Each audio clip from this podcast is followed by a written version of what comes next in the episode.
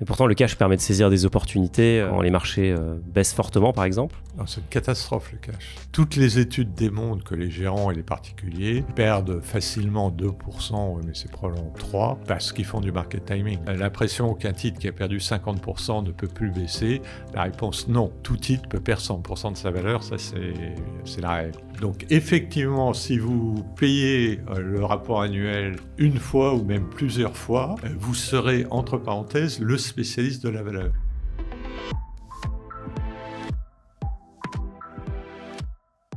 Bonjour et bienvenue dans un nouveau Finari Talk. Aujourd'hui, je reçois William Higgons, le Warren Buffett français.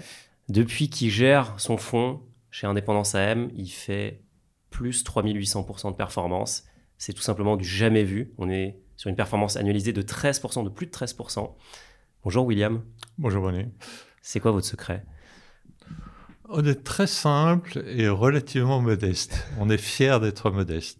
C'est-à-dire, nous savons que nous sommes incapables de prévoir euh, les résultats par action dans 3, 4 ou 5 ans. Euh, donc, nous ne payons jamais très cher les sociétés.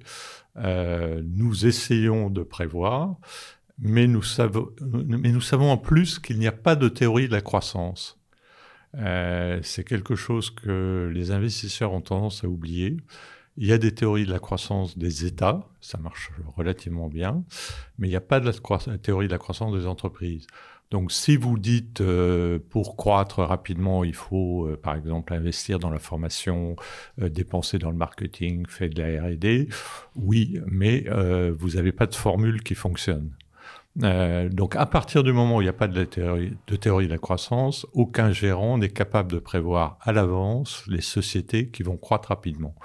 Et nous faisons partie de cette population qui est incapable de prévoir ce qui va croître très rapidement. Donc, que pouvons-nous faire? Nous regardons les sociétés qui ont une forte rentabilité des capitaux engagés et nous espérons que ça va durer.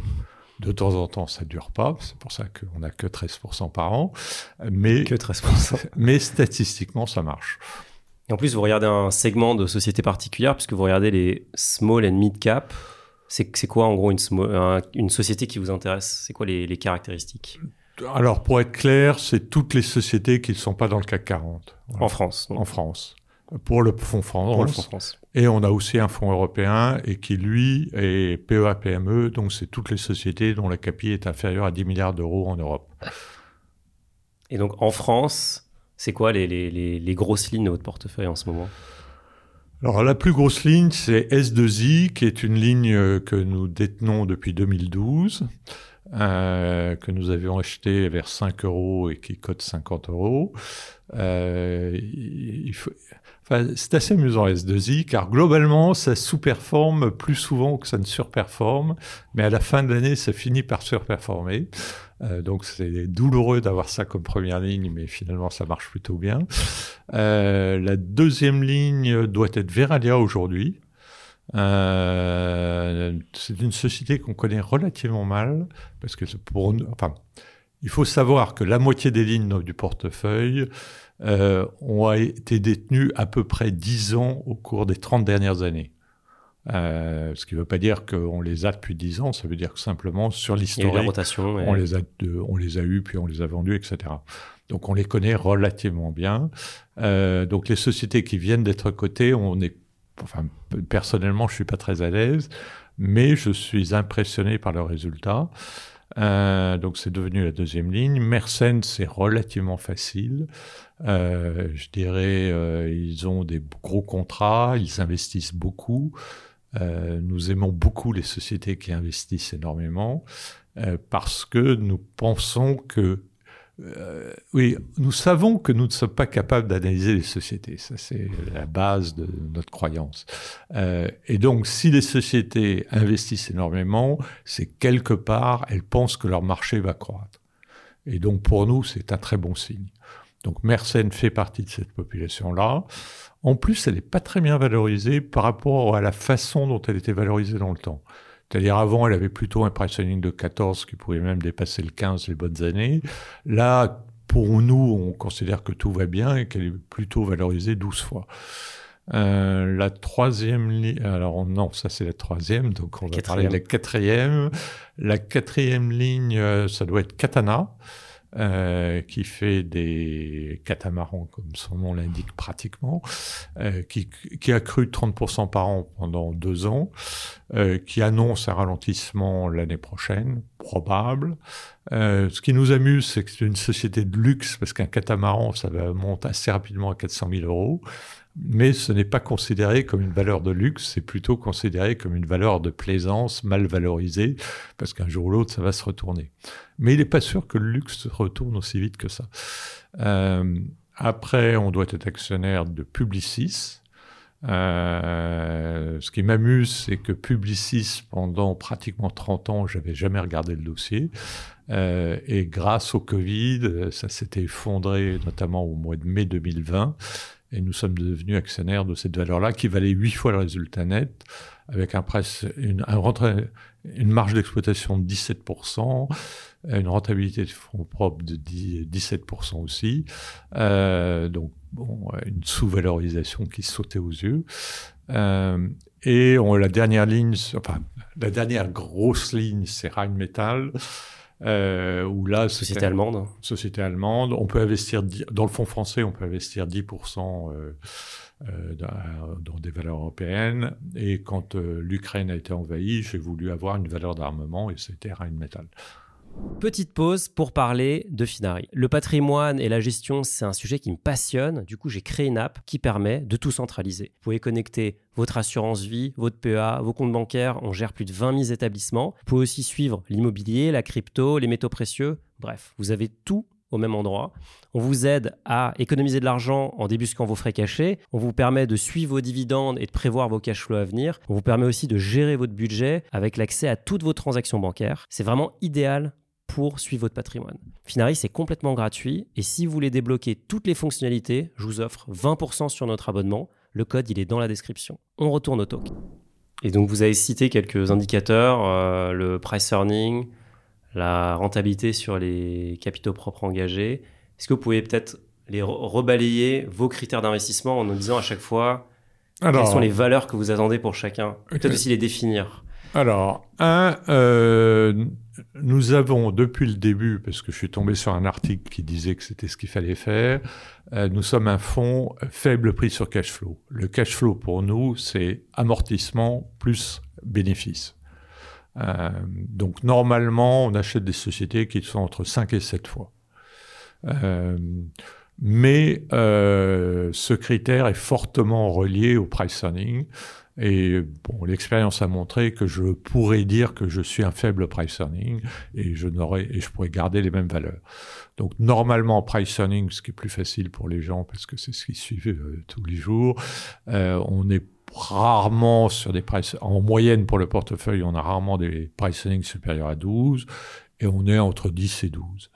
Euh, après, on a une rentabilité des fonds propres qui est d'à peu près 13%. Le marché est à 7. qui d'ailleurs est votre performance annuelle.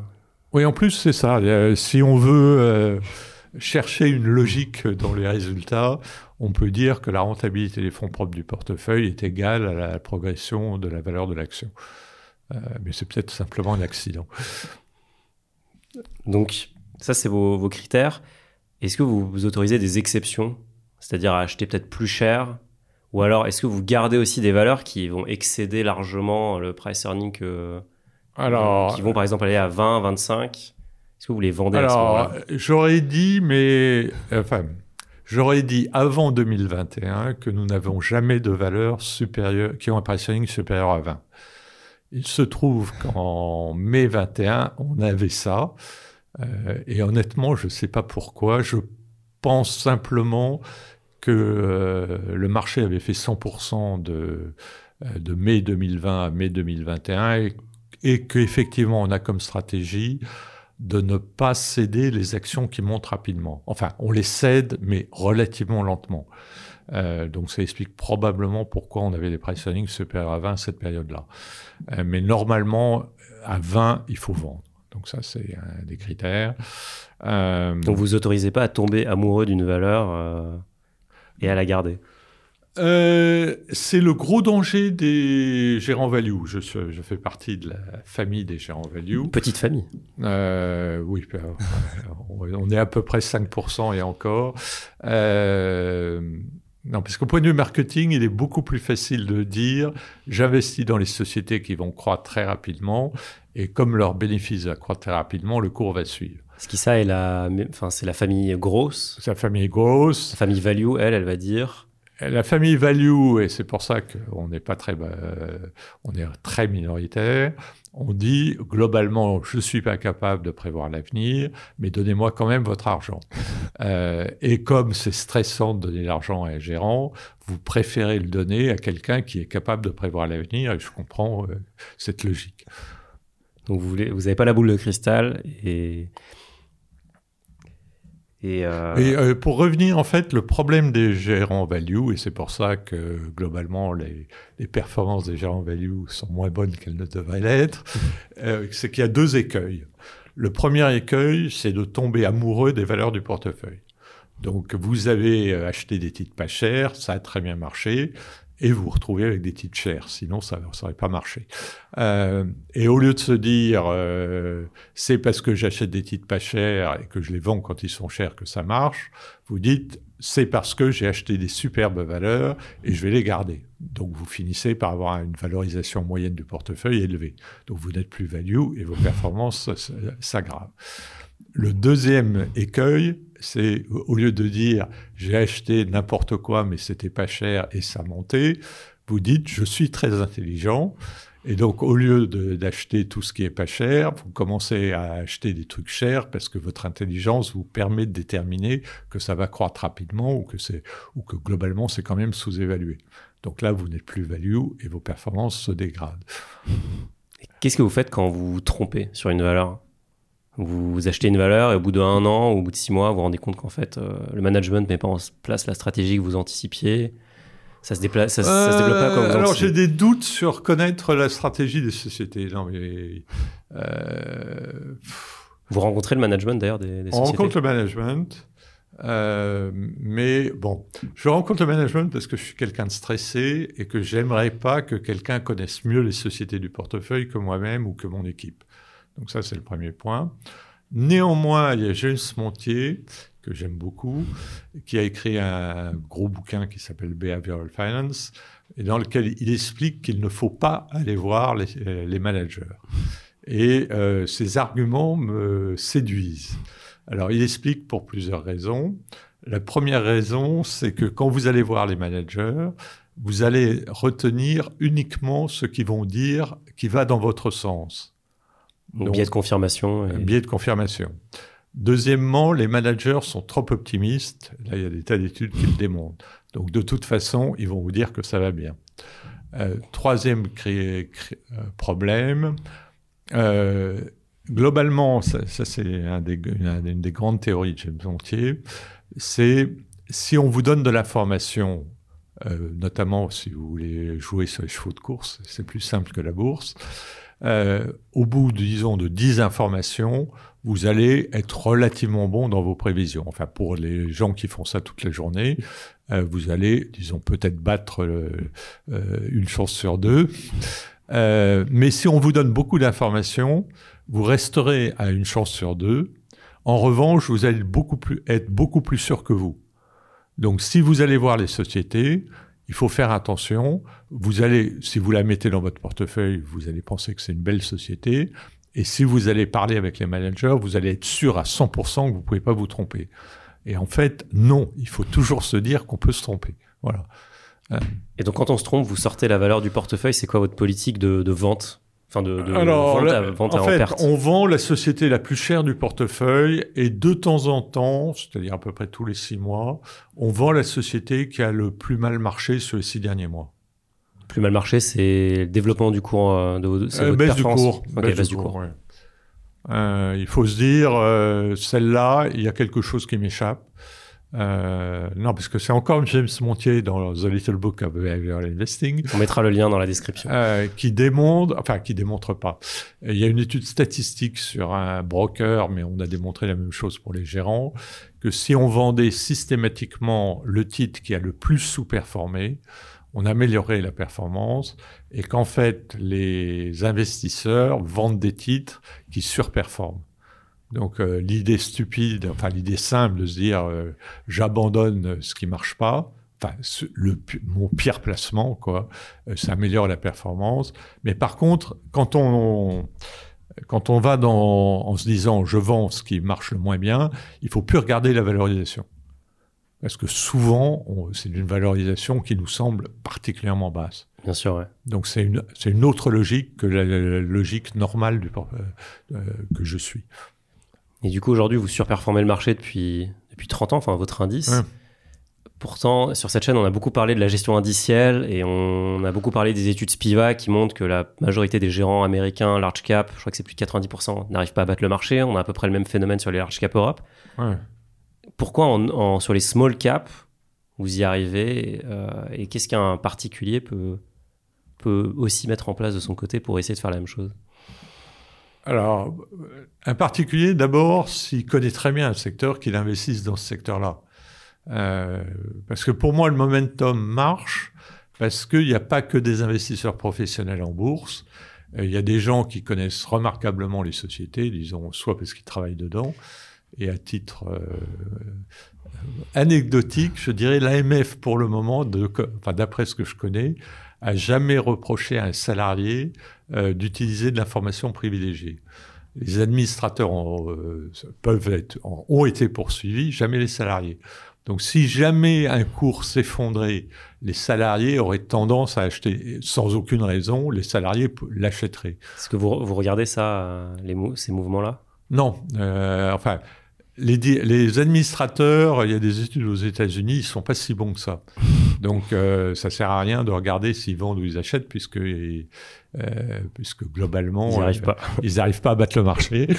Euh, mais, disons, le marché est rationnel parce que les clients, les concurrents, les salariés peuvent acheter des titres. Et si jamais un titre baisse de 20% par rapport à l'indice, normalement, il y a une raison il y a une raison qui fait que le, enfin, le business n'est fondamentalement pas bon ou il y a des mauvaises Il y a un problème, euh, au moins il y a un problème à court terme ou peut-être un problème définitif, euh, voilà. Est-ce que vous pensez que vous pourriez reproduire la même chose sur euh, les large caps, enfin sur les grandes capitalisations boursières, battre l'indice avec autant de autant d'alpha? Non, l'alpha c'est aberrant. Non mais non mais on a un alpha supérieur à 5%, c'est bon quelque part il y a une partie rationnel parce que la stratégie est bonne, puis il y a eu de la chance, et puis voilà. Euh, mais enfin, vous dites qu'il y a eu de la chance, mais il y a quand même année après année une répétition. Euh... Ça veut dire que j'ai beaucoup de chance. Voilà, c'est dire que vous avez beaucoup de chance. Voilà. Euh, non, mais avoir un alpha de 2-3%, ça me paraît raisonnable. On a... Non, mais oui, parce que en fait, il faut réfléchir. C'est quand vous analysez à fond une société, pourquoi vous le faites? La réponse, parce que vous voulez que le bénéfice par action monte plus rapidement que la moyenne. Bon, si vous regardez bêtement la rentabilité des fonds propres, c'est quasiment un, shortcut, euh, des, comment on pourrait dire en français C'est un raccourci. Un raccourci, merci. Un raccourci, et euh, ça vous évite de perdre trop de temps à analyser toute la société, les, les produits, les concurrents, etc.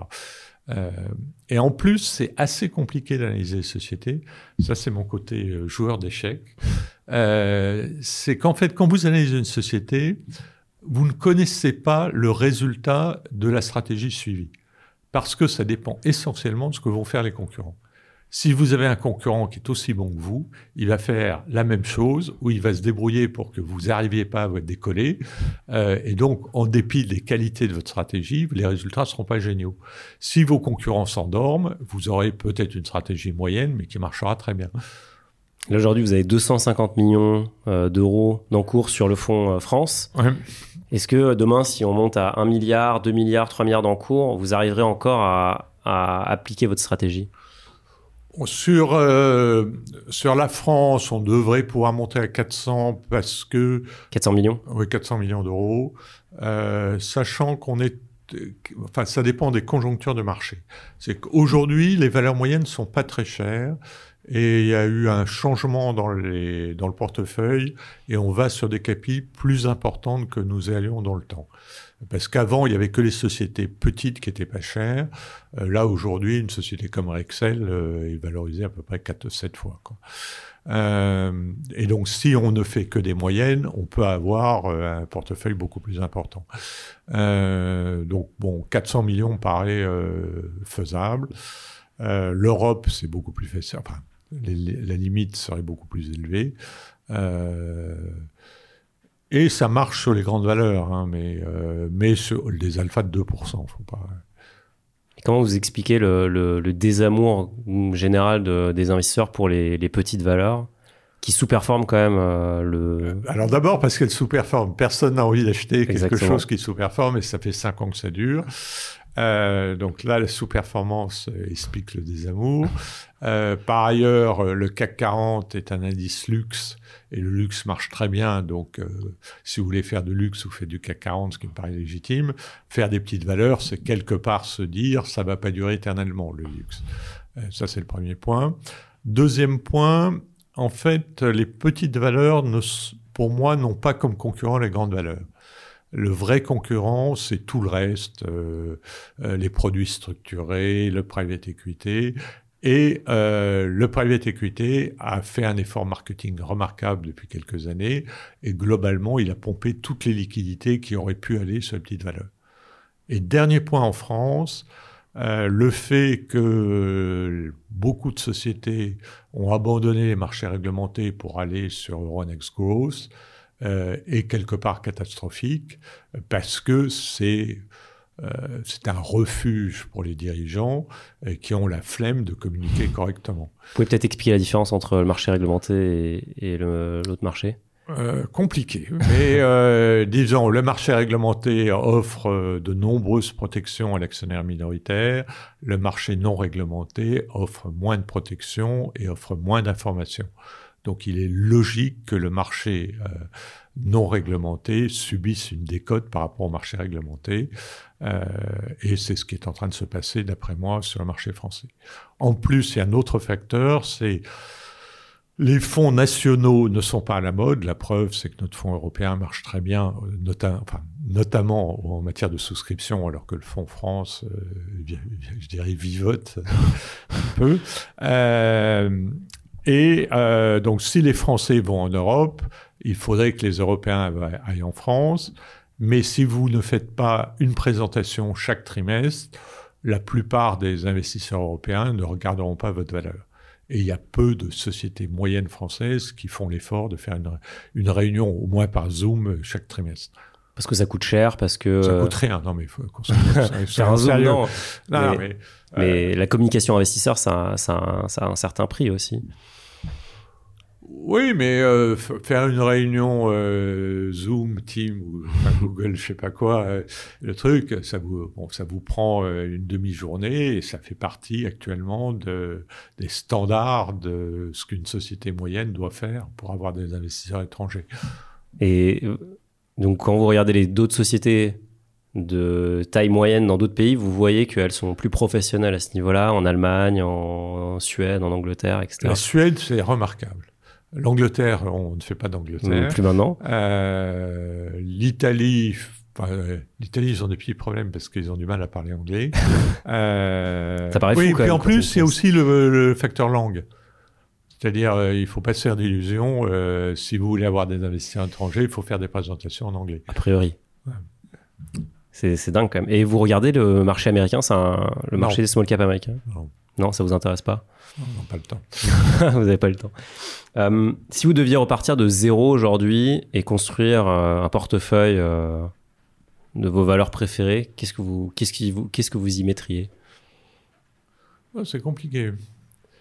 C'est compliqué parce que, en fait, on a découvert que les valeurs les moins chères ne marchaient pas très bien. Mais on a obligatoirement des valeurs les moins chères dans le portefeuille. Bon, mais notre stratégie, c'est quand même d'acheter les moins chers. Donc après, on regarde, euh, il faudrait refaire la totalité du portefeuille. Euh, Qu'est-ce qui est pas cher aujourd'hui? Rexel est pas cher. Euh, Morel et Prom et moi j'aime bien le pétrole parce que personne ne va investir dans les énergies fossiles, ce qui me paraît hyper dangereux. Parce que euh, si personne n'investit dans les énergies fossiles, il n'y aura plus que l'Arabie saoudite et la Russie qui investiront dedans, ou probablement les Américains. Euh, mais ça fera un prix du baril euh, à 200 dollars, ce qui quelque part serait inquiétant. et Ramet pour les gens sportifs. Parce qu'avec ce qui se passe actuellement. Non, le Gabon, c'est un faux problème. Non, c'est un faux problème, euh, mais euh, ils ont des résultats pourris cette année, euh, probablement les pires résultats.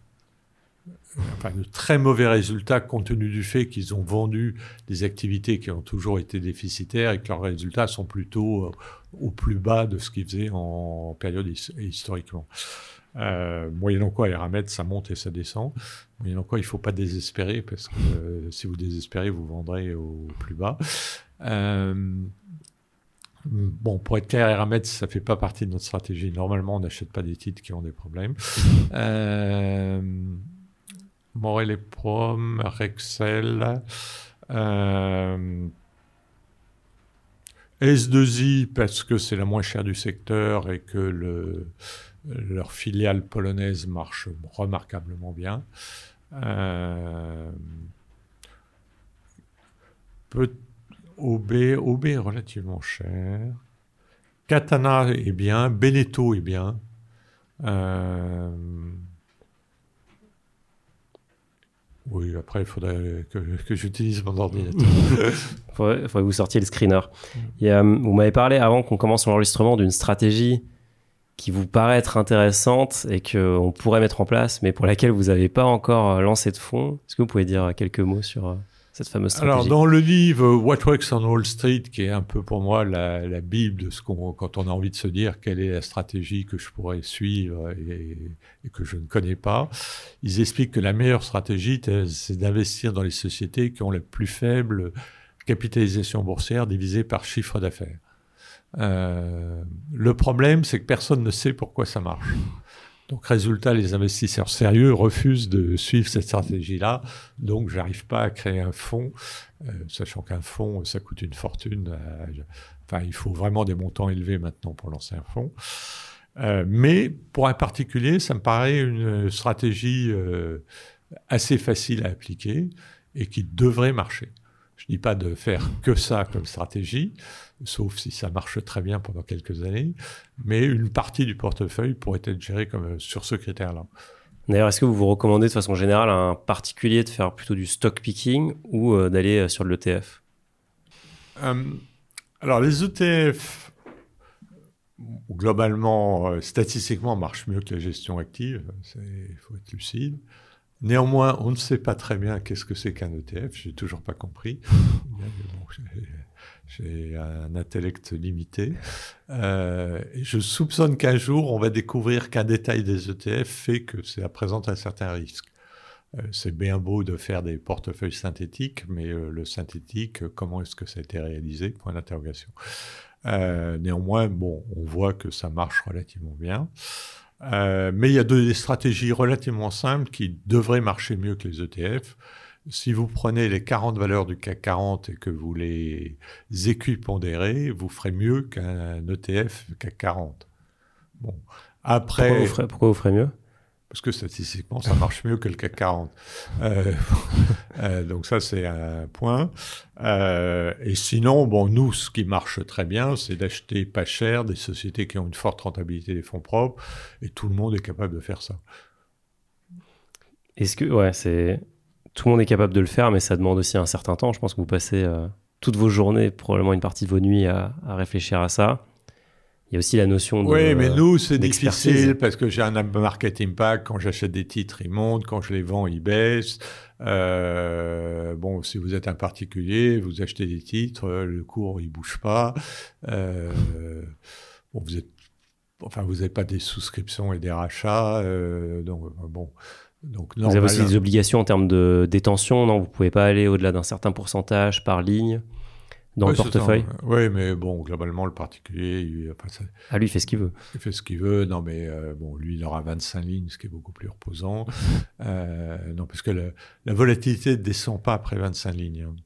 Mais euh, nous, on est obligé, parce qu'il y a la règle des 5%, que les lignes qui représentent 5% du portefeuille ne doivent pas représenter plus de 40% du portefeuille, ce qui fait qu'au total, vous avez 40 lignes, parce que bon, c'est juste plus simple. Enfin, c'est... Non, parce qu'il faut laisser... Enfin, il faut pouvoir laisser les actions monter. Donc si vous avez, euh, euh, disons, 8 lignes à 5% et que dès qu'elle monte, vous êtes obligé de la vendre, c'est pas très bon. C'est dommage. Euh, donc c'est pas une stratégie possible. Euh, mais bon, euh, disons, c'est faisable. Voilà. D'ailleurs, vous avez 40, vous avez, dit que vous avez 40 lignes. Et vous avez plus, j'en ai entre 40 et 50. Euh, une cinquantaine de lignes. Et vous Mais plutôt, j'aime pas en avoir 50. Donc, euh, plutôt 40, 44, ça me paraît un bon chiffre. voilà. Mais vous n'avez pas de cash, ou quasiment pas de cash. Là, je regardais votre dernier rapport mensuel. 99% des encours sont investis dans des actions. jamais de cash. Je suis pas payé pour avoir du cash. Hein. Je suis payé pour gérer un portefeuille actions.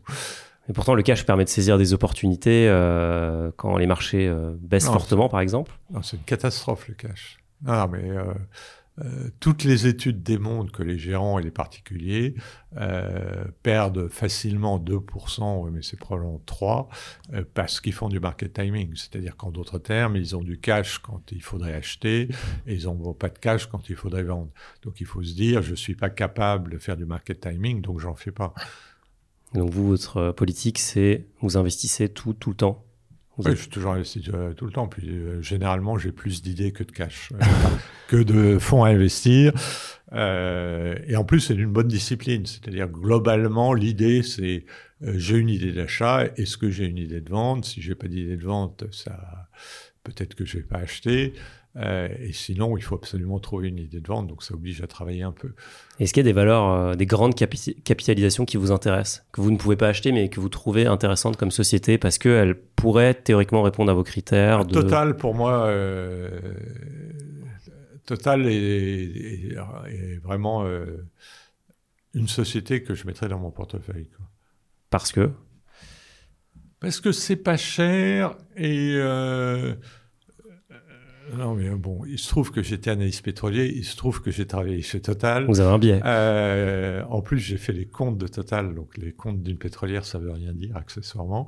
euh, néanmoins, de temps en temps, les gens estiment que euh, que le pétrole, vous avez des réserves et qu'au bout de sept ans, vous allez euh, les exploiter, vous n'aurez plus rien. Bon, ça fait quand même. Euh, 23 ans, ça fait quand même 45 ans qu'on dit ça de temps en temps, et c'est pas vrai, point final.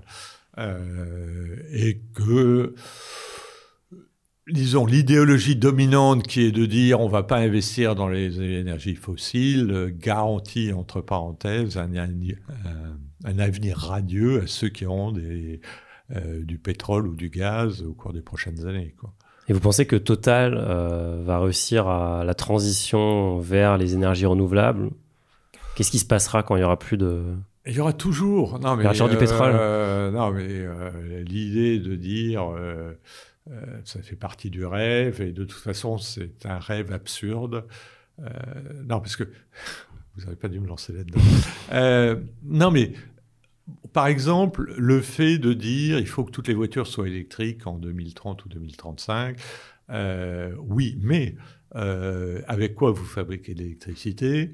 Et un, SUV qui pèse des tonnes euh, et qui consomme énormément d'électricité pollue plus qu'une Polo qui consomme 3 litres de diesel. Donc on peut penser, mais ça fait peut-être euh, preuve d'optimisme, que d'ici 2030, on arrêtera de dire euh, les véhicules électriques, c'est génial, même si ça consomme une énergie folle, euh, mais on va dire il faut que les voitures consomment peu d'énergie, quelle que soit l'énergie consommée. Parce que fondamentalement, l'électricité, ça va être, en plus c'est comique. l'électricité en, Allemagne, c'est du charbon. Donc dire qu'une voiture électrique, ça pollue pas, honnêtement, je vois pas que le raisonnement qui permet de dire ça. En plus, il y a la problématique de la production de la batterie qui, qui est assez intense aussi. Il faut aller. Euh, oui, et puis après la batterie, il va falloir la recycler. Il va falloir la recycler. C'est compliqué tout ça. Euh, et puis il peut, se peut que dans 10 ans, on découvre que le diesel, euh, l'Apollo, au lieu de consommer 3 litres au 100, consommera 2 litres au 100, et que peut-être que le diesel sera, entre parenthèses, la solution la, la meilleure pour le gaz à effet de serre si on prend un peu de recul, on a parlé de, des sociétés et de leur qualité intrinsèque. Est-ce que le contexte global, l'environnement des taux, euh, la macroéconomie, c'est quelque chose que vous regardez quand, vous investissez?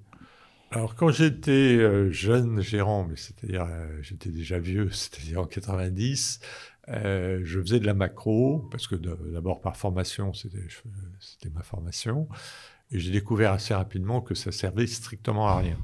Donc, euh, en plus, non, mais ça sert strictement à rien parce que euh, si vous avez vu la révision du PIB euh, anglais, ils ont d'un seul coup ils ont découvert qu'ils avaient sous-estimé leur PIB de 5% et que tous les chiffres de croissance depuis faux. le Brexit c'était faux.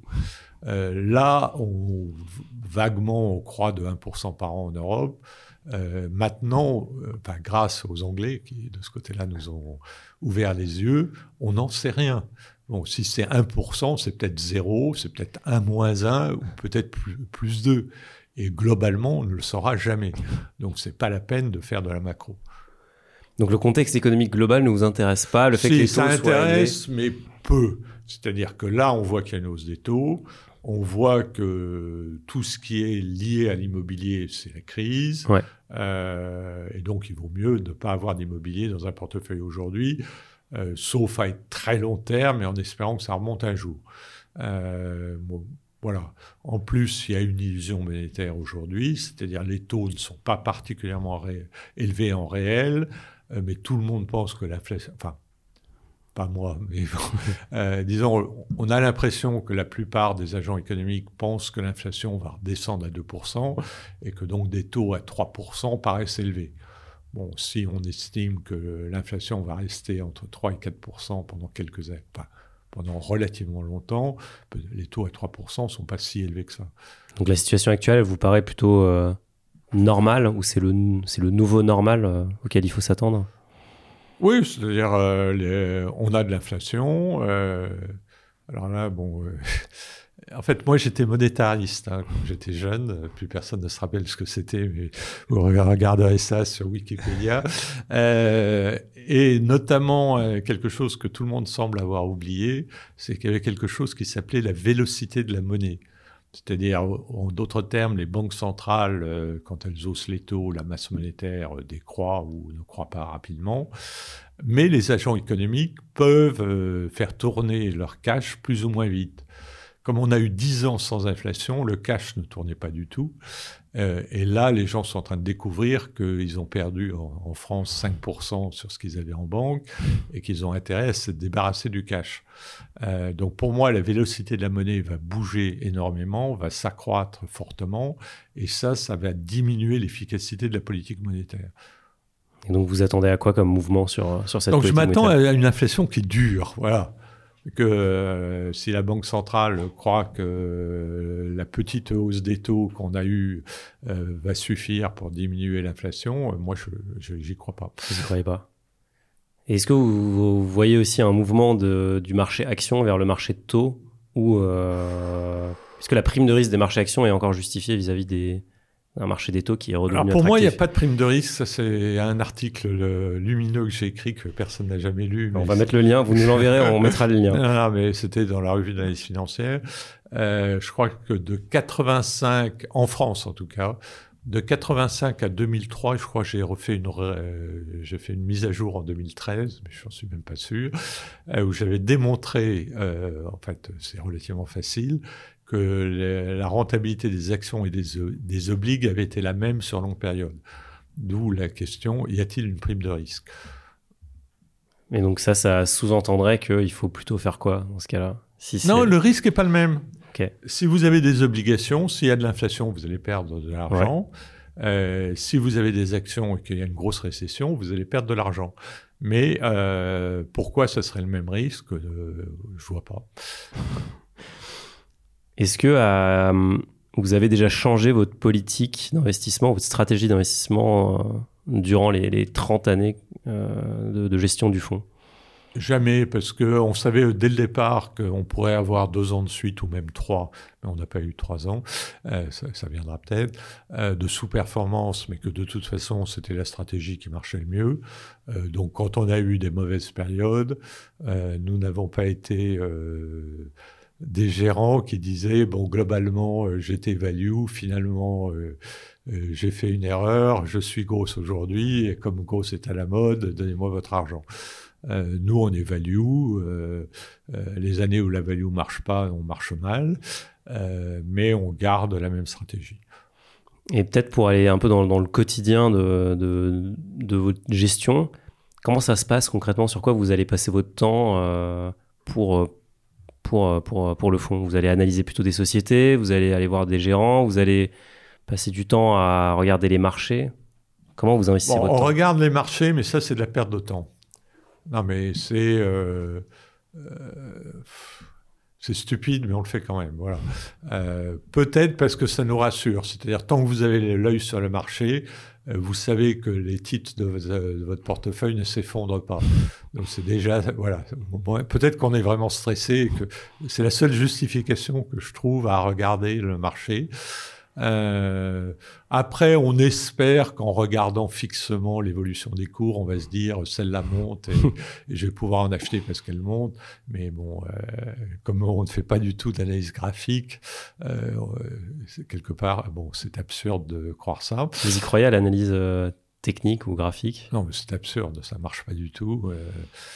Non, mais, là, on aurait, je regarde pas de, enfin, je regarde jamais les graphiques. Même pour trouver un bon point d'entrée sur une valeur qui vous intéresse, vous allez essayer non, en fait, je suis momentum.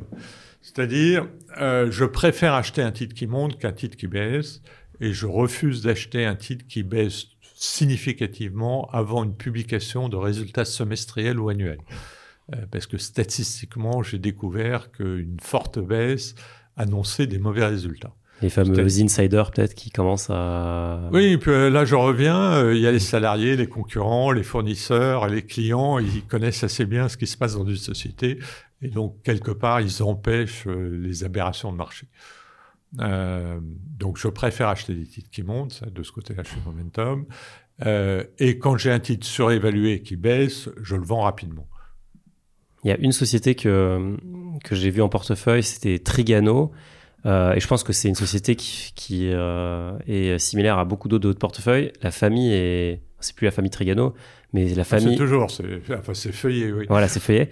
La famille Feuillet est majoritaire. Donc, beaucoup de sociétés que vous avez en portefeuille, c'est la famille, c'est une famille qui est majoritaire, euh, actionnaire majoritaire. Est-ce que ça, c'est, c'est une bonne chose, c'est une mauvaise chose?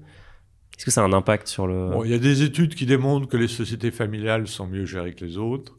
Euh, personnellement, j'ai une théorie euh, qui m'est propre, c'est de dire les sociétés, enfin, les dirigeants qui font partie d'une famille ont une meilleure information que les dirigeants qui sont euh, de simples salariés, dans la, dans, la, mesure où, souvent dans les sociétés du portefeuille maintenant, c'est les enfants qui sont à la tête de la boîte le père euh, est plus ou moins à abandonner, ou enfin, généralement c'est c'est pas les mères, euh, a abandonné. Néanmoins, il a son réseau dans la boîte et il est capable de faire remonter l'information. Euh, et c'est un énorme avantage. C'est-à-dire quand vous êtes un patron d'une boîte, il y a beaucoup de choses que les gens vous diront pas et le fait d'avoir une autre source d'information est pas mal. Euh, et si vous avez d'autres membres de la famille qui sont dans la société, euh, là aussi, c'est de l'information qui circule et c'est une bonne chose. Euh, par ailleurs, bon, c'est des gens qui investissent plutôt à moyen terme. Par ailleurs, les intérêts de la famille et des investisseurs extérieurs sont alignés.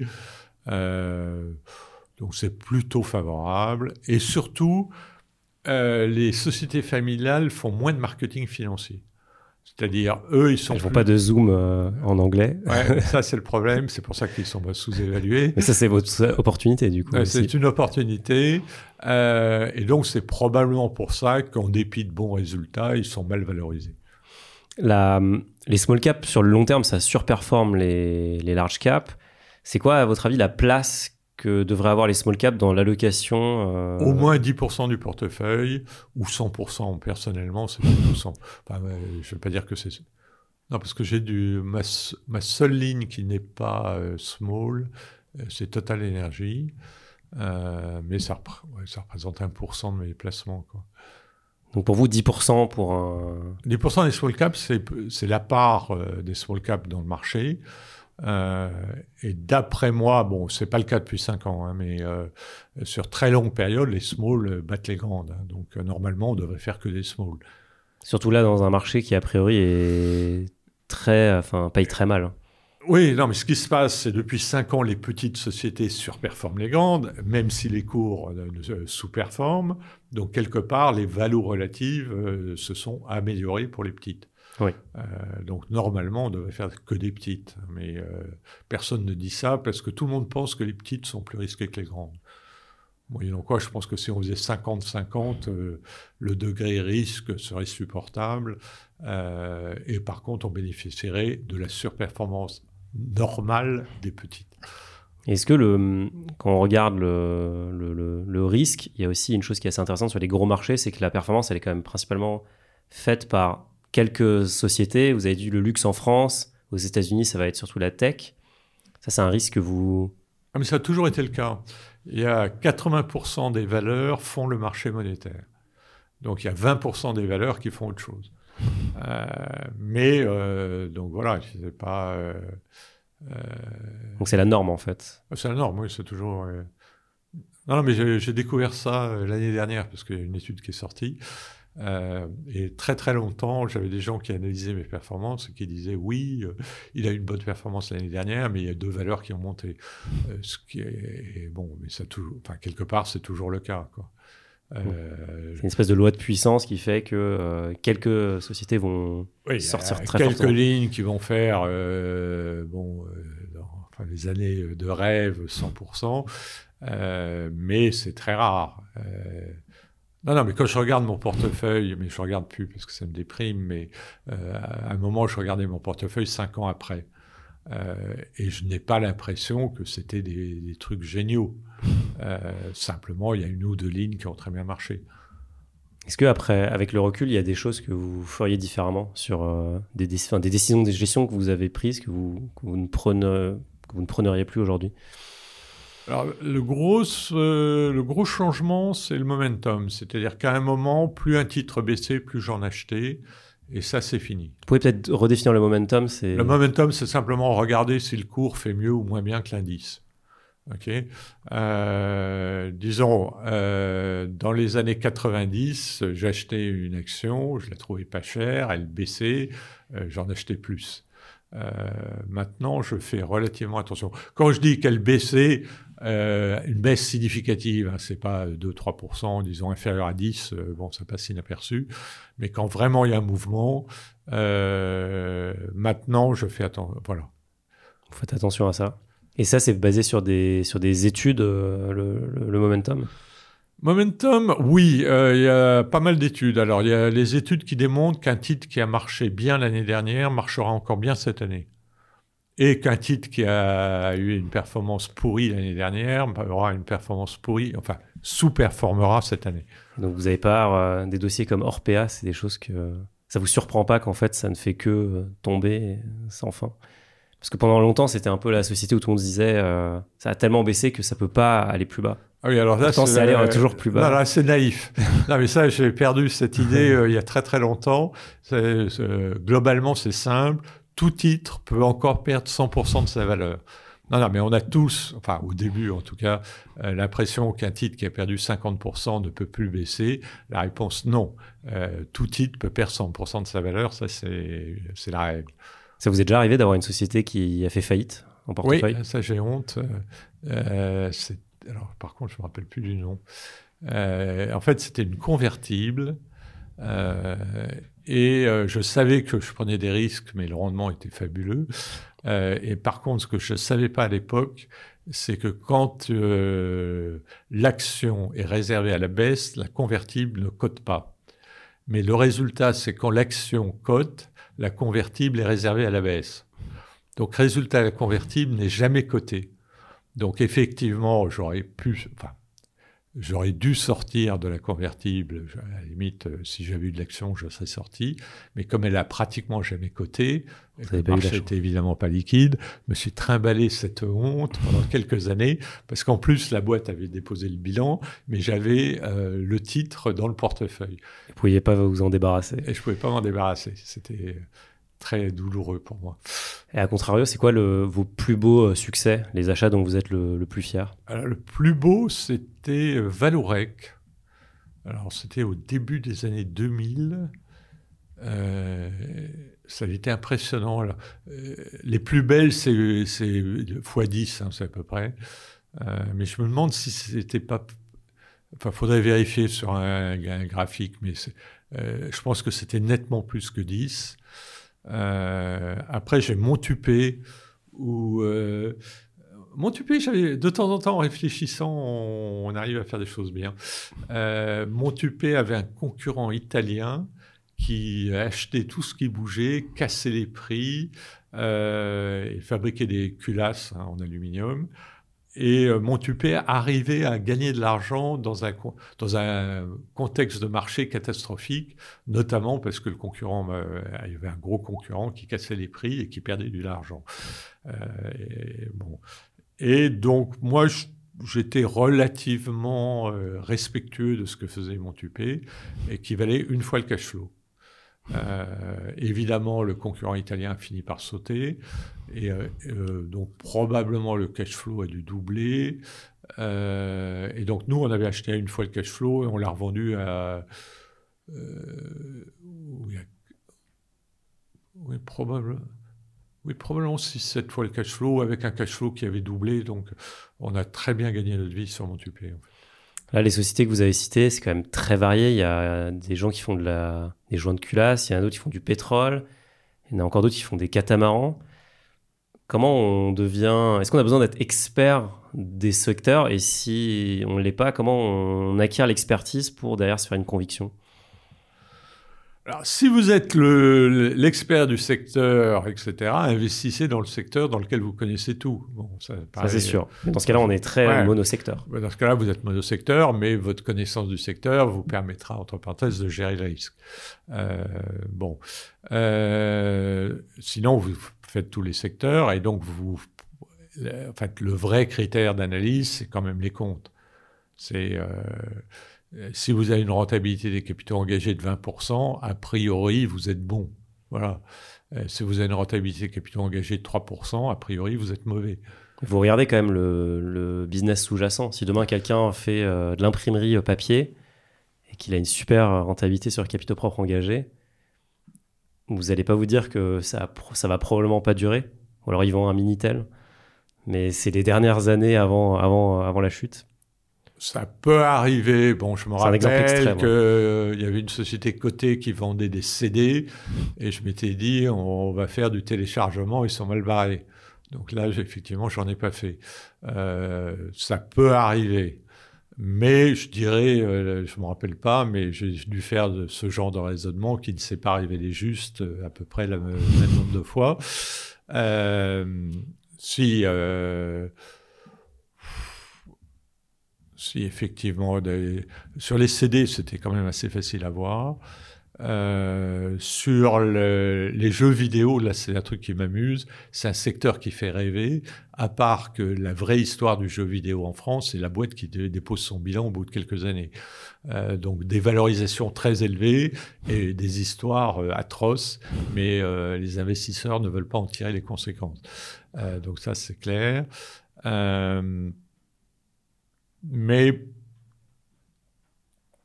si on peut, si temps en temps des raisonnements intelligents, mais je suis pas sûr qu'il que ça soit bon, euh, l'arrivée des constructeurs automobiles chinois sur le marché européen, surtout si on, s'obstine à faire que des voitures électriques, ça va faire très mal.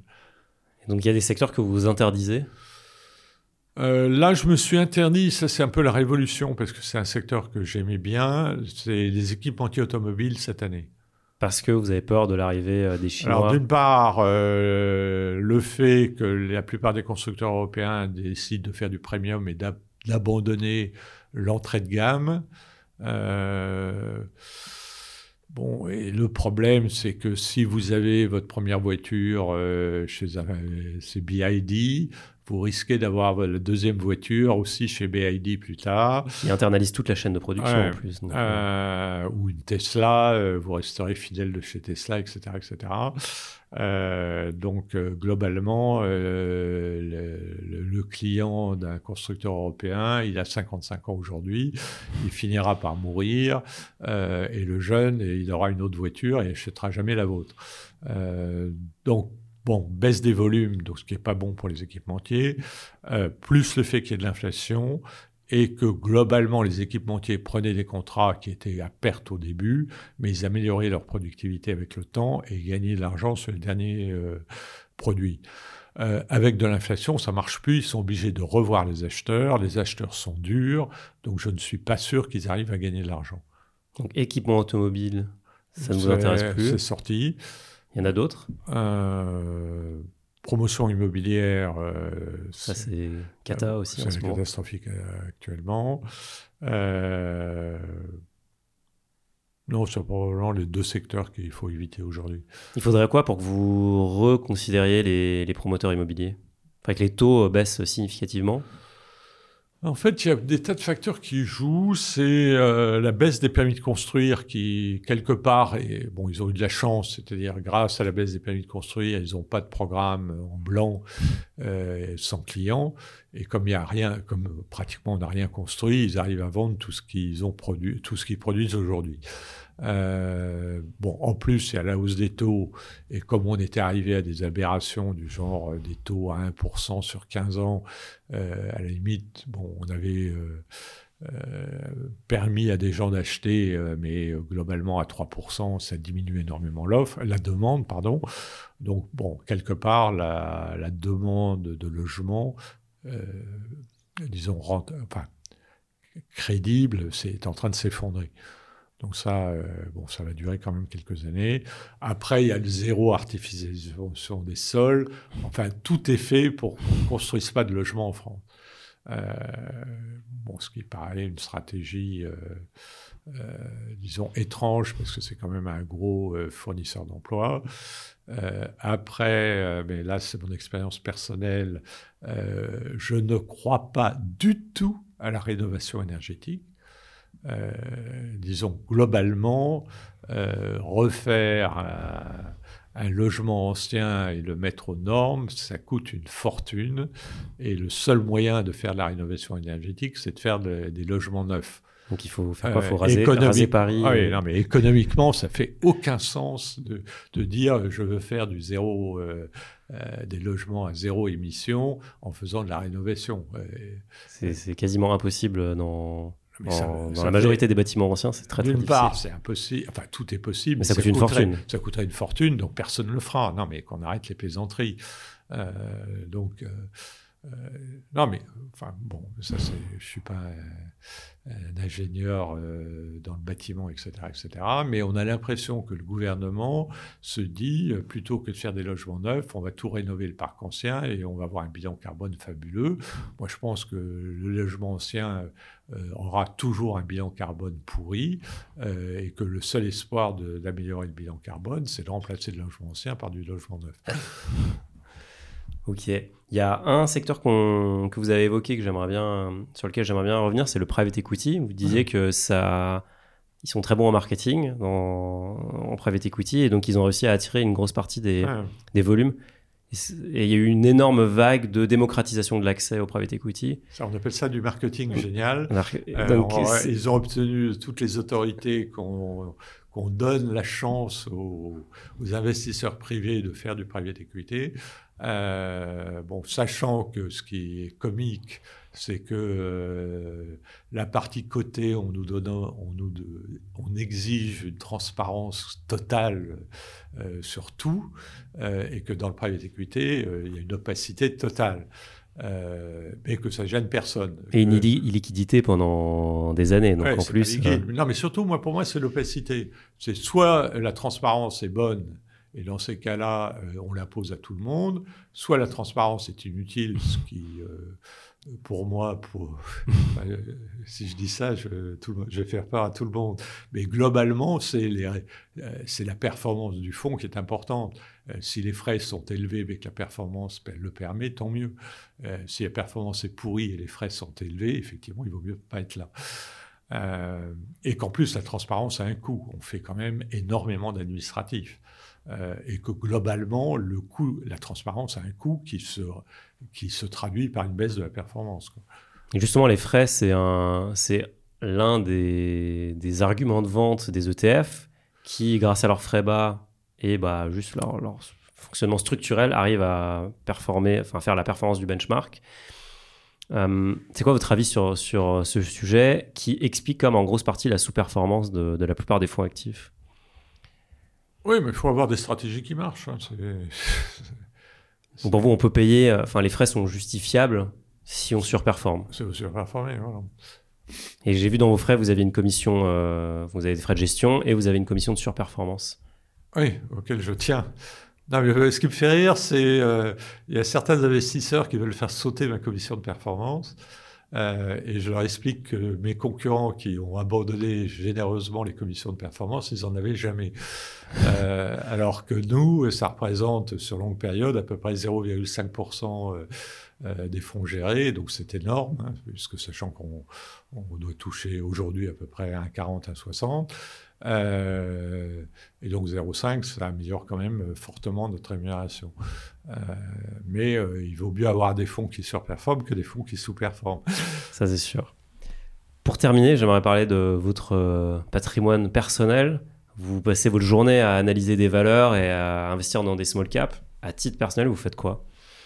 À titre personnel, je me fatigue pas trop, c'est-à-dire euh, pratiquement toute ma fortune euh, est, investie dans le fonds Europe ou le fonds euh, France ou éventuellement dans deux fonds Horizon qu'on a lancés qui sont Famille 1 et Famille 2. à titre personnel, en dehors du fonds, je fais ce que je fais pas dans le fonds. Euh, soit du Total Energy, parce que j'aime bien ça la valeur, et que je ne peux pas le faire dans les fonds, euh, soit de l'immobilier, parce que j'avais l'idée, euh, euh en fait une idée qui n'est pas une bonne idée, c'est de se dire il faut que je diversifie. Normalement, quand la seule justification d'un investissement, c'est la diversification, vous allez perdre de l'argent dedans. donc à un moment, j'ai voulu faire de l'immobilier coté parce que bon, tout le monde fait de l'immobilier en France sauf moi. Euh, et je m'étais dit, le côté, c'est pas mal, ça va diversifier. Le résultat, évidemment, j'ai perdu pas mal d'argent. Que... Et donc, c'est assez, assez intéressant parce qu'il y a d'autres, euh, vous avez eu d'autres types d'actifs en, portefeuille, peut-être des actifs un peu plus exotiques ou alors euh, des produits de taux? Non, alors là, j'ai toujours pensé que les actions battaient les obligues, donc j'ai jamais eu d'obligues. Si, j'ai dû faire un Ouais, enfin, j'ai fait une tontine, euh, donc ça c'est de l'obligation déguisée. Euh, non, mais ils ont des actions, non, c'est même pas ça. Euh, non, mais j'ai jamais fait d'oblig. Pour moi, l'oblig, c'est pas rentable. Deux questions pour finir. Est-ce que vous avez des, vous avez cité plusieurs livres? Est-ce que vous en avez d'autres qui vous paraissent importants et qui permettraient à des investisseurs de se former et d'investir dans leurs propres connaissances? Alors, le problème, c'est que tous les livres sont en anglais. Hein. J'y peux rien. Euh, c'est pas par. Euh, euh, alors, un bon livre pour examiner les stratégies qu'un investisseur normal peut suivre, c'est What Works on Wall Street, où il examine à peu près toutes les stratégies possibles. Enfin, dont la fameuse stratégie que vous avez citée tout à l'heure. Euh, aux États-Unis, je crois de 53 à 2013. Euh, et bon, ça se lit assez facilement. Euh, le livre que j'aime beaucoup, c'est The Little Book of Behavioral Investing, euh, qui est... Euh, bon, il faut savoir que la pointe de la théorie de la gestion maintenant, c'est la théorie comportementale. et The Little Book est largement suffisant pour comprendre la théorie comportementale. Et en fait, une de mes ambitions, c'est de le traduire et de le faire publier en France. Mais bon, le jour où je prendrai ma retraite, je ferai ça. Si jamais James Montier accepte que je le traduise. donc il y a ça. Qu'est-ce qu'il y a encore? Benjamin Graham, ça fait partie de vos, livres de chevet oui, alors après, la version 49 que je préfère. Non, il faut savoir que Benjamin Graham a raconté, euh, je ne veux pas dire n'importe quoi, mais... Euh, il a changé d'avis plusieurs fois. Il a changé d'avis plusieurs fois. Euh, et entre The Intelligent Investor 49 et The Intelligent Investor 66, je crois que c'est 66 le dernier, c'est pas tout à fait le même livre. dans le premier de 49, c'était je n'achète que les titres que s'il y a une décote de 50% par rapport aux réalisables et disponibles. Et en fait, au bout de quelques années, et quand on lui disait, euh, il y a des années où vous en trouvez pas, il disait où est le problème? Euh, Bon, en 66, c'était plus du tout ça.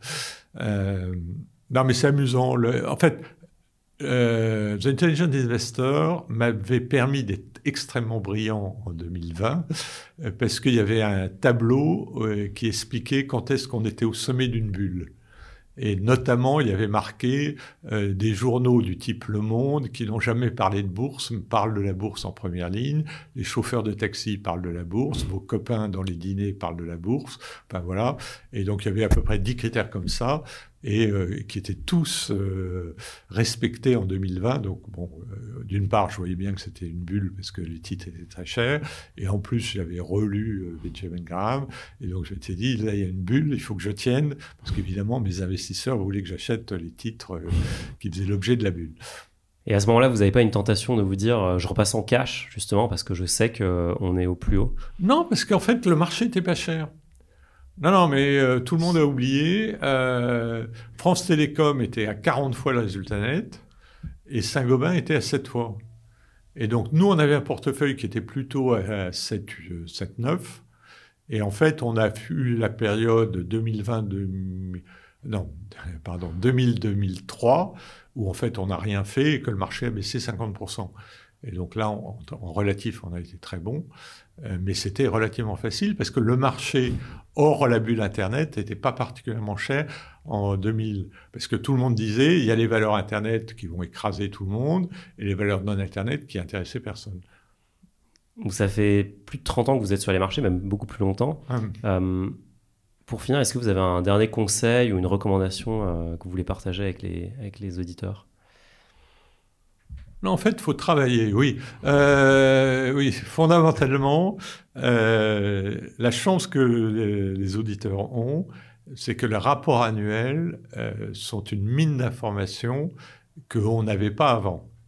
Donc, effectivement, si vous payez le rapport annuel une fois ou même plusieurs fois, vous serez, entre parenthèses, le spécialiste de la valeur il y a très peu de personnes qui ont le courage de lire un rapport annuel en fond, à fond. Euh, donc déjà, euh, ça vous donne un avantage compétitif. Par exemple, euh, bon, il y avait la Fnac qui avait un petit problème sur Comet en Angleterre, où ils avaient un procès et des montants relativement élevés. il y a peu d'études de brokers qui vous disaient il y a un risque Comet sur la Fnac. Euh, néanmoins, il s'est révélé exact. C'était à la page 92. C'était dans le rapport annuel, voilà. Euh, donc, euh, c'est une mine d'informations. Donc, la première chose que vous devez faire, c'est lire les rapports annuels. ça, c'est il faut le faire, voilà. je ne vais pas dire que c'est plaisant, c'est la, la, chose à faire. Et une fois que vous faites ça, vérifiez, regardez les chiffres, parce que si on, bon, on va prendre, parler euh, de euh, Newen. Euh, tout le monde, j'ai lu pas mal d'études sur Newen, qui est considéré comme une très belle valeur, etc., etc., avec un avenir radieux, disons l'énergie solaire, c'est radieux, comme il se doit. néanmoins, j'ai été surpris parce qu'un jour, je suis quand même je ne regarde pas Newen parce que clairement c'est trop cher pour moi, eh, mais un jour j'ai quand même regardé j'ai découvert avec surprise que la rentabilité des capitaux engagés était de 5%. Euh, et là, bon, vous arrêtez. C'est pas une très belle société, point. Voilà. Euh, une très belle société, c'est une rentabilité des capitaux engagés supérieure à 10 minimum. Ou alors, vous pouvez acheter euh, euh, une société qui fabrique euh, non pas Bonduel, je suis en train de faire un, euh, j'ai un trou. Bon, vous pourrez trouver, c'est facile, une société qui fabrique du fromage. Euh, Belle, peut-être Non, c'est l'autre. bon grain, merci. vous m'avez aidé. bon grain, c'est une rentabilité des capitaux engagés catastrophique. enfin, pas catastrophique, mais 7%, ce qui est quand même relativement bas, peut-être entre 5 et 7. Je ne suis même pas sûr que ça soit 7, mais un price earning de 7. Bon, moi, c'est pas mon type de beauté, mais vous pouvez vous dire, à 7 fois, le fait que ce soit pas très rentable, c'est dans les cours, et euh, tout le monde mangera du fromage pendant des années, donc dans, dans 7 ans, ils sont encore là, donc c'est un bon placement. C'est très clair. Merci pour votre temps, William, c'était hyper intéressant, et je vous dis à très bientôt. Merci de m'avoir accueilli.